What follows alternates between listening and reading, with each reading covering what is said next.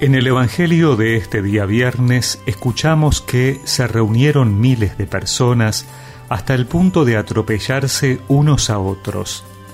Jesús comenzó a decir, dirigiéndose primero a sus discípulos, Cuídense de la levadura de los fariseos, que es la hipocresía.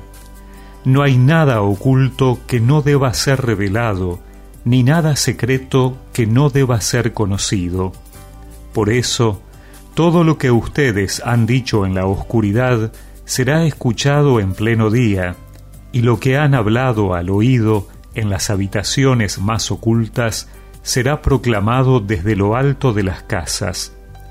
A ustedes, mis amigos, les digo, no teman a los que matan el cuerpo y después no pueden hacer nada más. Yo les indicaré a quién deben temer teman aquel que, después de matar, tiene el poder de arrojar a la gehenna.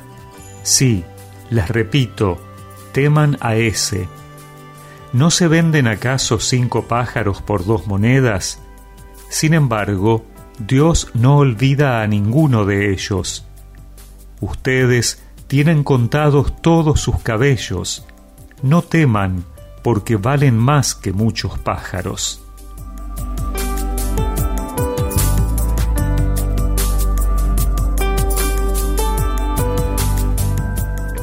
Una multitud se reúne para escuchar a Jesús. Miles de personas, dice el Evangelio. Los discípulos habrán tenido miedo que, entre tanta gente, hubiera algunos que en realidad buscaran algo para acusar a Jesús. Infiltrados que luego llevaran el cuento a los jefes religiosos.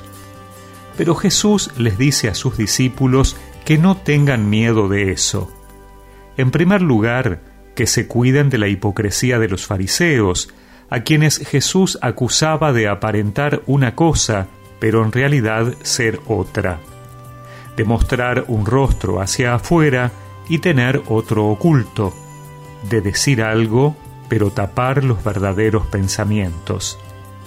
Jesús no tiene nada para ocultar, porque ha venido a revelar quién es Dios, a ser luz, y no tiene por qué cuidarse de lo que va a decir para quedar bien con algunos o por temor a otros.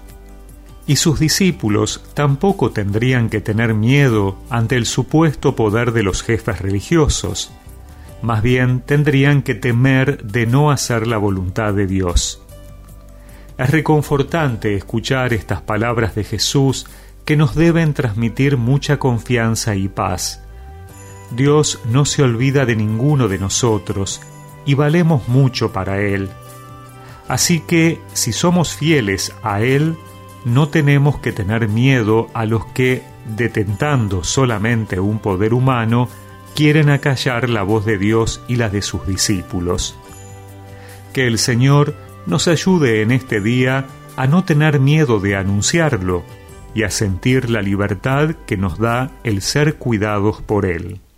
Si aún no lo ves, pronto lo verás.